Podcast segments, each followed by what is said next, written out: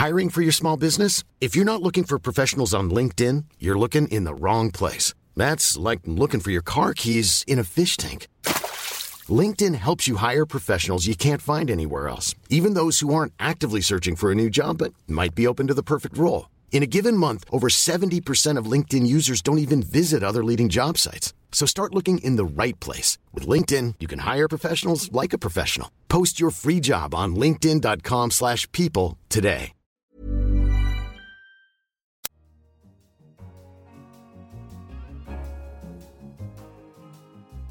Hello, I'm Simon Long, The Economist's finance editor, and you're listening to Money Talks. This week, as a ransomware virus invades computers around the world, are hackers benefiting from the Bitcoin boom? We may be seeing here is actually the emergence of a parallel financial system. How ex convicts are breaking into the American job market. There's a big shift in attitudes for employers in recent years, but there's still a lot of work to be done. And watch out, Bollywood.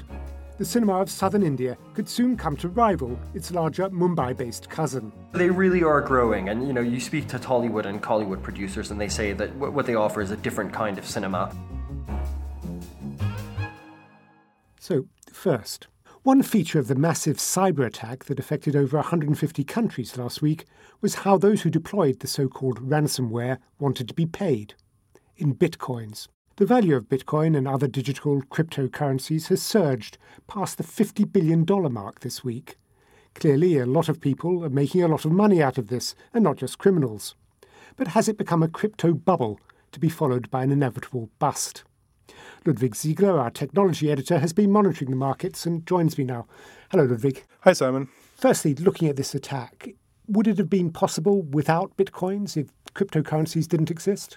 It probably would have been possible but more difficult. This malware installs itself on a computer, encrypts the files, and then asks for Bitcoin. And then you buy Bitcoin, uh, and then it becomes untraceable. Once you send the Bitcoin over the network, it's it's very hard to track who gets those Bitcoins. Presumably, though, this kind of exceptional event isn't enough to explain why the value of Bitcoin and other cryptocurrencies has surged quite so much. Not at this point. I mean, it seems it seems that the the hackers they have three Bitcoin accounts and so far, as last numbers I've seen, 30,000 pounds or dollars have been sent to those accounts.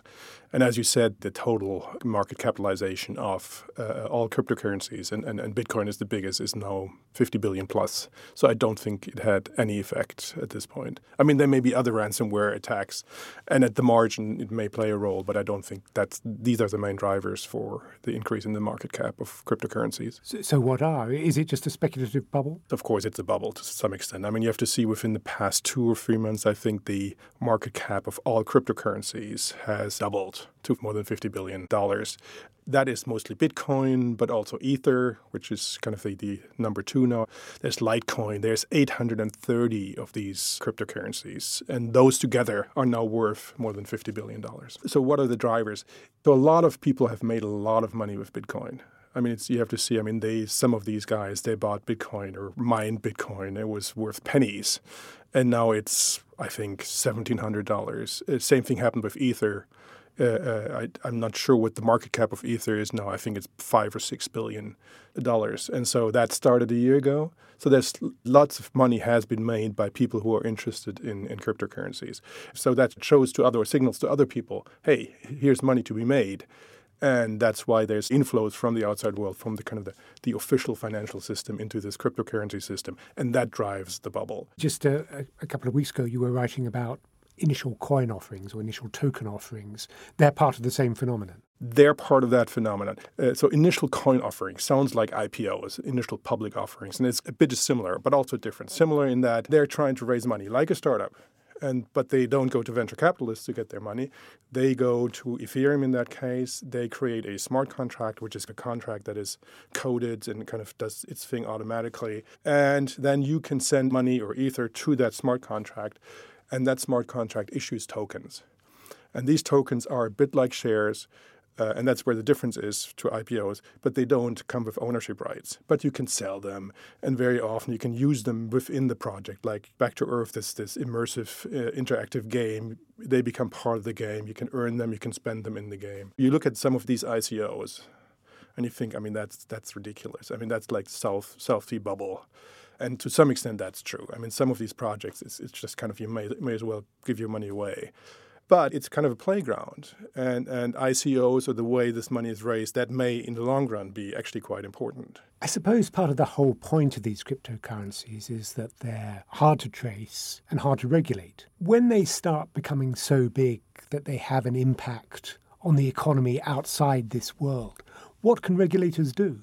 I mean, you remember when the internet broke into the open, became mainstream, people were saying, oh, you can do anything, governments are dead, this is a separate space, and we can form our own governments. It didn't happen like that because at some point, even cyber utopians have to have to live somewhere. If these things become really important, then regulators will do something. If you see like Bitcoin now at 1700, uh, Ether at I don't know what, but I mean this the, the I mean, what we may be seeing here is actually uh, the emergence of a, a parallel financial system. I, I, wouldn't I wouldn't exclude that. I mean it may collapse. I, and it probably will collapse at, at, some point. But don't underestimate what's happening there. Ludwig Siegele, technology editor, thank you very much. Thanks, Damon. So, listeners, have you invested in the Bitcoin boom? Do you foresee a slump in cryptocurrency? Let us know by tweeting us at Economist Radio or sending an email to radio at economist.com. Next, Americans who've spent time behind bars, and there are some 7 million of them, have long faced barriers to gaining employment. But now, thanks to government initiatives and policy changes by several private firms, attitudes to ex prisoners seem to be shifting. James Fransham, our correspondent, joins me now from New York to tell us more. Hello, James. Hello. Are we talking about just a handful of do gooding employers trying to do their bit for society, or are we talking about some more fundamental structural shift? So, there's been a lot of publicity around ban the box in, in recent years. So, for example, Koch Industries banned the box in 2015, Walmart banned the box in 2010. This box is where, on an application form, employers ask people to state explicitly whether they have a criminal record or not. And employers decided to remove this box in order to give people an opportunity, kind of get their foot through the door, and that would then allow them to kind of demonstrate what kind of skills they had. But are there not other ways employers could find out whether they have a criminal record? Nowadays, people check social media, their government records. Some of this would be a matter of public record, surely. That's correct, yes. And many employers still do perform criminal records checks. But the idea is that personnel managers would automatically screen out individuals if they stated on an application form that they have a criminal record. Now, there's been an attitudinal change change where the idea is that people are given an opportunity to demonstrate what skills they have, and then there's a kind of consideration at interview stage or at perhaps an offer stage where that is taken into account. Is this change out of altruism, that is, trying to do good for ex prisoners who are having a hard time? Or do some employers actually see advantages in employing former convicts? It's partly a bit of both. One of the main drivers is there's a tightness in the labour market now, and there are a lot of individuals who do have criminal records. There are about 7 million Americans who have spent some time in prison, and there are about 53 million Americans with some kind of criminal record. And obviously, they may be quite minor for misdemeanor offences or they may be quite severe. So there's a tremendous pool of labour there that if they are discriminated against, that pushes up wages. So does it turn out that really it is mainly prejudice, or perhaps only prejudice, that has been deterring firms from hiring ex convicts? Well, I don't think we can put it all down to prejudice as a whole. I mean, obviously, having a criminal record does act as some kind of signal, but I think what needs to be considered is the time that has elapsed since that criminal conviction, the severity of that criminal record, the skills that that individual might have. Time alone is perhaps the best signal that convicted criminals will stay out of trouble. So it's reckoned that approximately after about seven years of being crime free, former prisoners are, are no more likely to commit a crime than the general population. And that's something that really needs to be communicated to employers when they consider taking on people with criminal records and their attitudes towards risk. Do the data suggest that these initiatives are having the desired effect? Are ex convicts finding it easier to find work? There is some evidence that convicts are finding it easier. I spoke to the Centre for Employment Opportunities in New York City, and they work with uh, recently released formerly incarcerated people um, to place them in work within kind of the six, ten weeks of, of being released from prison. And they reckon there's been a big shift in, in attitudes for employers in, in recent years, but there's still a lot of work to be done. And are they also finding a decrease in recidivism? Are they helping stop people from reoffending? Yeah, these programs are extremely effective. A study of the CEO work programs found that their intervention reduced recidivism by about 19 percentage points. And it's actually it saves a lot of money too. So for every dollar that the program spent, about $4 was saved in criminal justice costs. James Fransham, thank you very much for joining us. Pleasure. And finally, Bollywood has become synonymous with Indian cinema as a whole, exuberant, melodic, and melodramatic. But the Mumbai based industry is only one part of the picture. The box office success of Bahubali 2, a film made not in Mumbai but in South India, has thrust the burgeoning industries of Tollywood and Kollywood into the spotlight. Stanley Pignal, our South Asia correspondent, is on the line from Mumbai to tell us more. Stanley, hello. Hi. For those of us labouring in the darkness, help us out. What are Tollywood and Kollywood? Bollywood is uh, usually, for most people, synonymous with Indian cinema, and there's lots of singing, lots of dancing, uh, mobsters, and, and so on. But actually, uh, a growing share of Indian cinema is uh, not in Hindi at all. It's in regional language like Telugu or Tamil, which are South Indian languages. Uh, and the two uh, big industries that are in the spotlight now are, are Tollywood, which is in Telangana, and Kollywood in Tamil Nadu. and they're in the spotlight particularly particularly because of this film Bahubali 2, which is, uh, has proved to be a, an absolute box office smash, garnering some 10 billion rupees, that's uh, over 150 million dollars. Uh, in India, but overseas as well. And its success is not just in South India, then, it's, it's a success in North India as well, in the Hindi speaking heartlands? Yeah, so actually, it seems likely that it's going to be the biggest Hindi film ever. Uh, so the, the, the, Hindi dubbed version uh, is going to be uh, the, the most popular film in the Hindi heartland uh, as well. This is this is completely unprecedented, uh, but it goes it goes beyond India. I mean, this this film has spent four weeks in the U.S. top ten, uh, and one of those weeks it was in the in the top three in the U.S. I mean, even Bollywood films don't do anywhere near that well outside their home country. And in the US, is its main audience expatriate Indians or people of Indian origin, or is it across the board?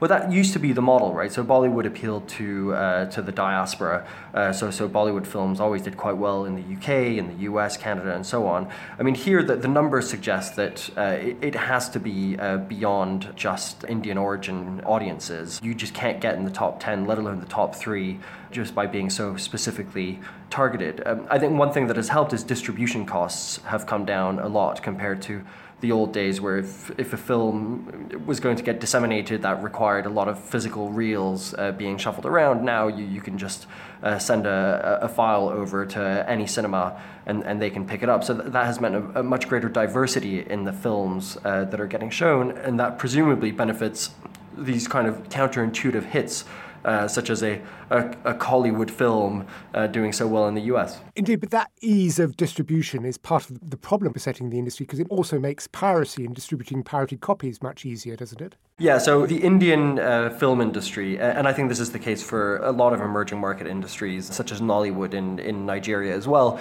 uh, is that really kind of all of the profit is done in a very, very, very short time. So here people are amazed that even after 10 days, uh, you still have audiences in, in theaters. Uh, I mean, really, you kind of spend, spend millions. This, this was an expensive film. This was $70 million to make the two uh, Bahubali films. So that's quite a big outlay. And the expectation is really that you have, you know, four or five days, maybe a week to make your money back in cinemas. And after that, you know, piracy will have taken over. But is this a one off phenomenon, a, a, sort of freak event because of this enormous hit? Or might we really see Tollywood and Kollywood supplanting Bollywood? Well, so, so they really are growing. And, you know, you speak to Tollywood and Kollywood producers and they say that w- what they offer is a different kind of cinema. It's less star driven than, than Bollywood. I mean, it seems like Bollywood has a kind of roster of five stars uh, that are that have to be in, in any movie. Mostly surnamed Khan. Uh, three of them surnamed Khan and, and lots of lots of starlets. The films are cheaper, they're more plot driven. The other thing is that, that Bollywood is being squeezed by foreign films. Uh, foreign films in India uh, used to be about 5% of, of all revenues about a decade ago. It's now 20%.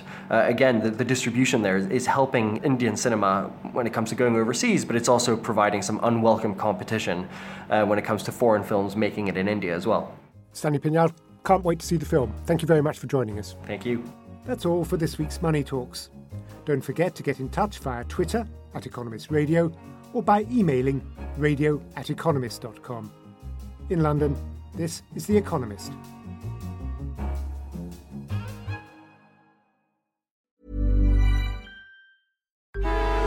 Traffic jams, tailgating, pileups. Ugh, the joys of driving. How could it get worse? The federal government wants to have a say in what you drive. That's right. The Biden administration's EPA is pushing mandates that would ban two out of every three vehicles on the road today. Don't let Washington become your backseat driver. Protect the freedom of driving your way. Visit EnergyCitizens.org. Paid for by the American Petroleum Institute.